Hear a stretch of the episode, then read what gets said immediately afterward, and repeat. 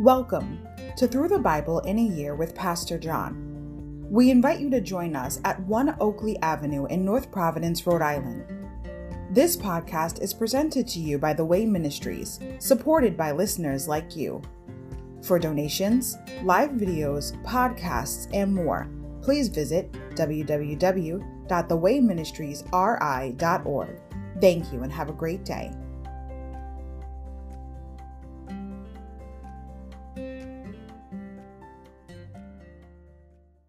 Hi, everybody. Welcome to Through the Bible in a Year with Pastor John.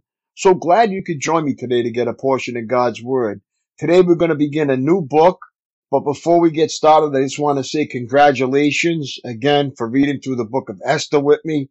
That was an awesome book and an awesome chapter with some awesome, awesome scriptures. Today we're going to start a new book, the book of Job, and I'm really excited to read through this book talking about God's sovereignty and answering questions about God's character. It is so informative. So let's get started with the book of Job. I'm going to introduce it and we are going to get started. Job. Introduction. The book of Job examines one of life's most perplexing questions. Why God allows his people to suffer. It introduces a pious man of God named Job who lived perhaps 4,000 years ago in a sudden series of catastrophes, Job loses his family, fame, fortune, and fitness. For more than 30 chapters, he searches his soul and debates his best friends to find a reason for his misfortune. After exhausting the conventional wisdom of his counselors, Job is confronted by God himself and his demanding why melts into humble worship. Vital statistics, author, uncertain. Jewish tradition regards Moses as the author. Others have suggested Job himself as the author.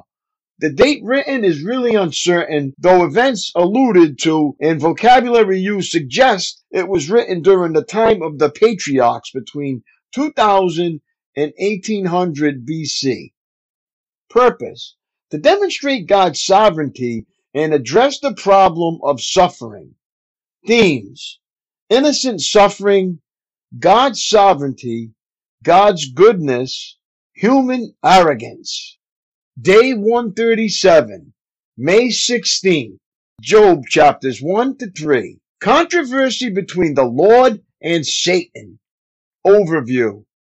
Job's exemplary life of service for God is placed in the furnace of testing. In a heavenly drama unknown to Job but revealed to the reader, Satan accuses Job of serving God for material reward.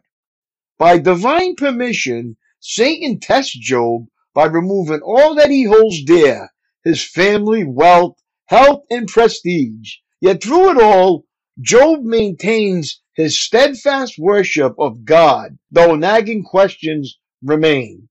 Chapter 1 Satan's first attack. Planned, verses 1 to 11. Performed, verses 12 to 22. Disaster. Chapter 2 Satan's second attack. Planned, verses 1 to 6. Performed, verses 7 to 13. Disaster. Chapter 3 Job's agony doubt. Insight. A name from ancient times, Job 1-1. The name Job, Hebrew, Yob, appears in extra biblical texts as early as 2000 BC, indicating that Job may be the oldest book of the Bible. Insight. A time to mourn, Job 2.13. Job's friends sat with him without saying a word for seven days, 213 the typical time of mourning for a loved one who had died. You can find another example of intense seven day grief in Genesis 50, verse 10. Job chapter 1, prologue. There was once a man named Job who lived in the land of Uz. He was blameless, a man of complete integrity. He feared God and stayed away from evil.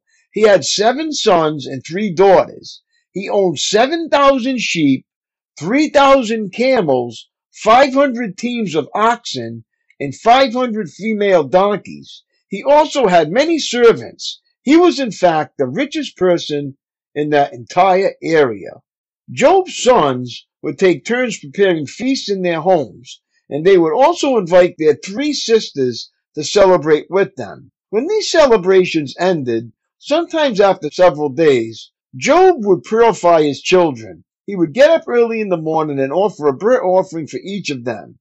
For Job said to himself, Perhaps my children have sinned and have cursed God in their hearts. This was Job's regular practice. Job's first test. One day, the members of the heavenly court came to present themselves before the Lord, and the accuser, Satan, came with them. Where have you come from? The Lord asked Satan.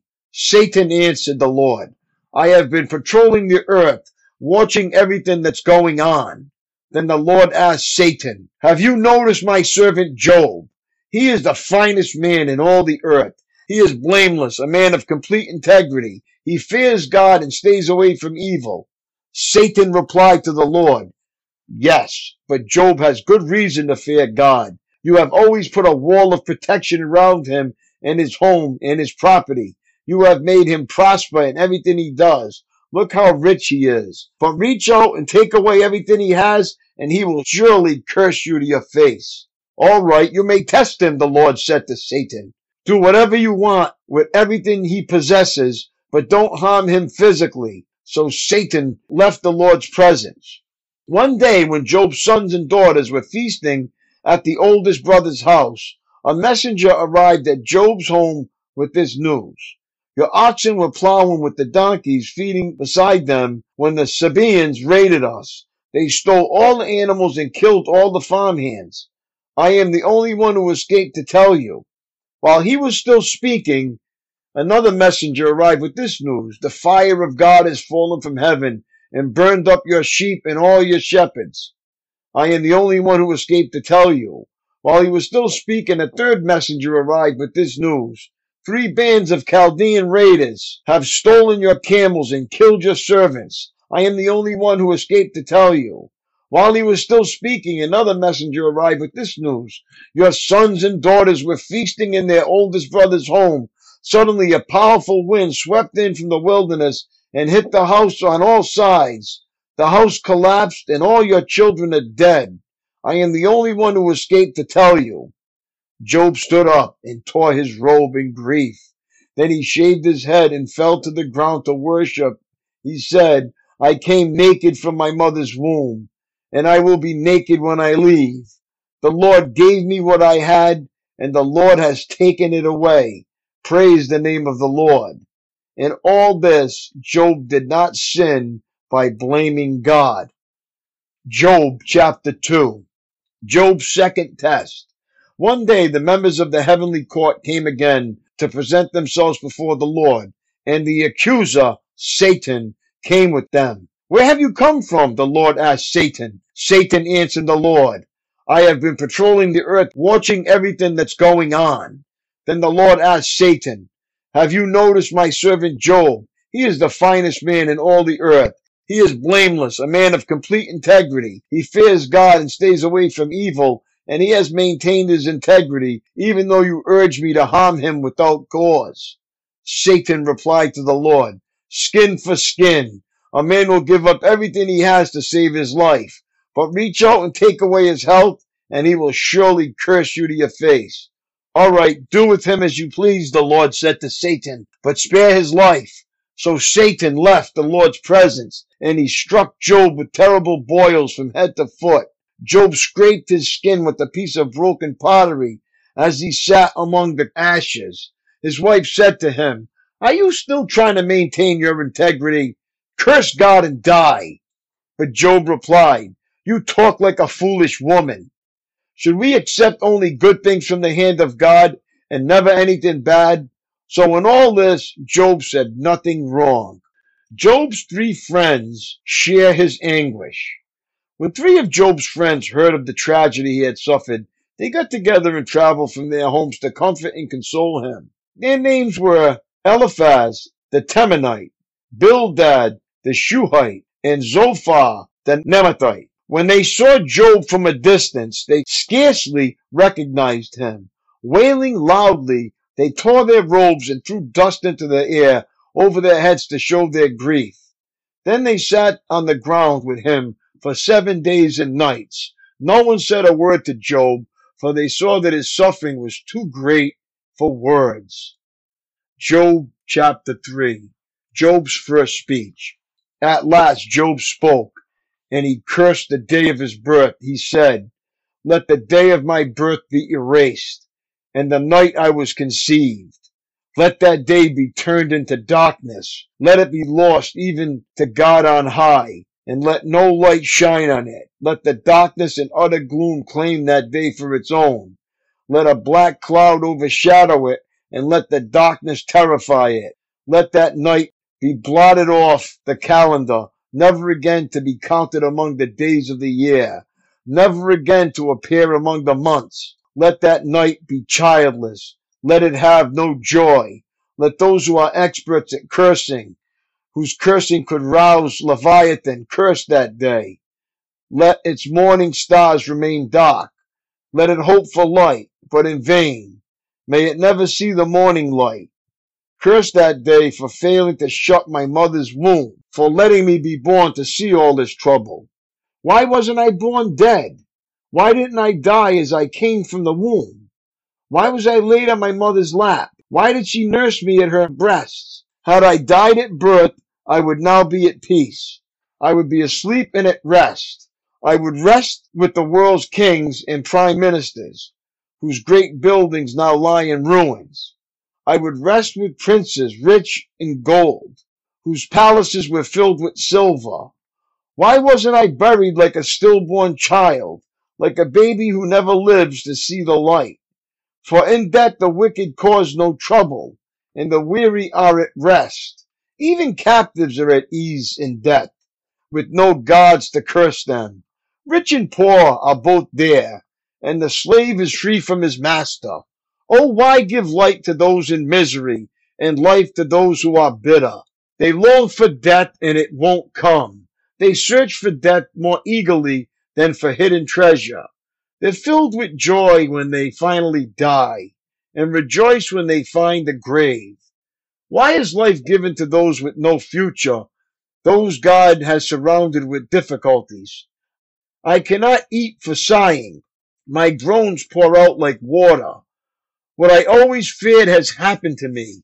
What I dreaded has come true. I have no peace, no quietness. I have no rest. Only trouble comes. My daily walk. There is someone who takes great delight in pointing an accusing finger at your life. One of his titles is the devil, 1 Peter 5 8, which means adversary. Some of his other names are equally revealing. See Matthew 12 24, 13 19, Luke 10 18, John 8 44, Ephesians 6 12, Revelations 9 11, 12 10, and 22. Now that you know something about your enemy, you want to know how you, like Job, can stand firm against his fiery attacks. Job, who experienced the worst Satan could hurl against him, maintained an attitude of confident trust in his sovereign God. Did that mean that Job deserved the treatment he received? Job 2 3. Or that all of Job's questions were answered? 3 11 to 12 and 23? The answer in both cases is no. But even though Job's misery came unexplained and undeserved, Job demonstrated in the midst of it an unshakable confidence in the one who held his life in his very hands. It wasn't what he knew, but whom he knew that gave him strength to stand against any trial. Of all the devil's tools for making us miserable, discouragement is his finest and most frequently used. So true. That's all for today, my friends. It was great reading along with you. Have a great day and God bless. And I will see you tomorrow. Lord willing, peace.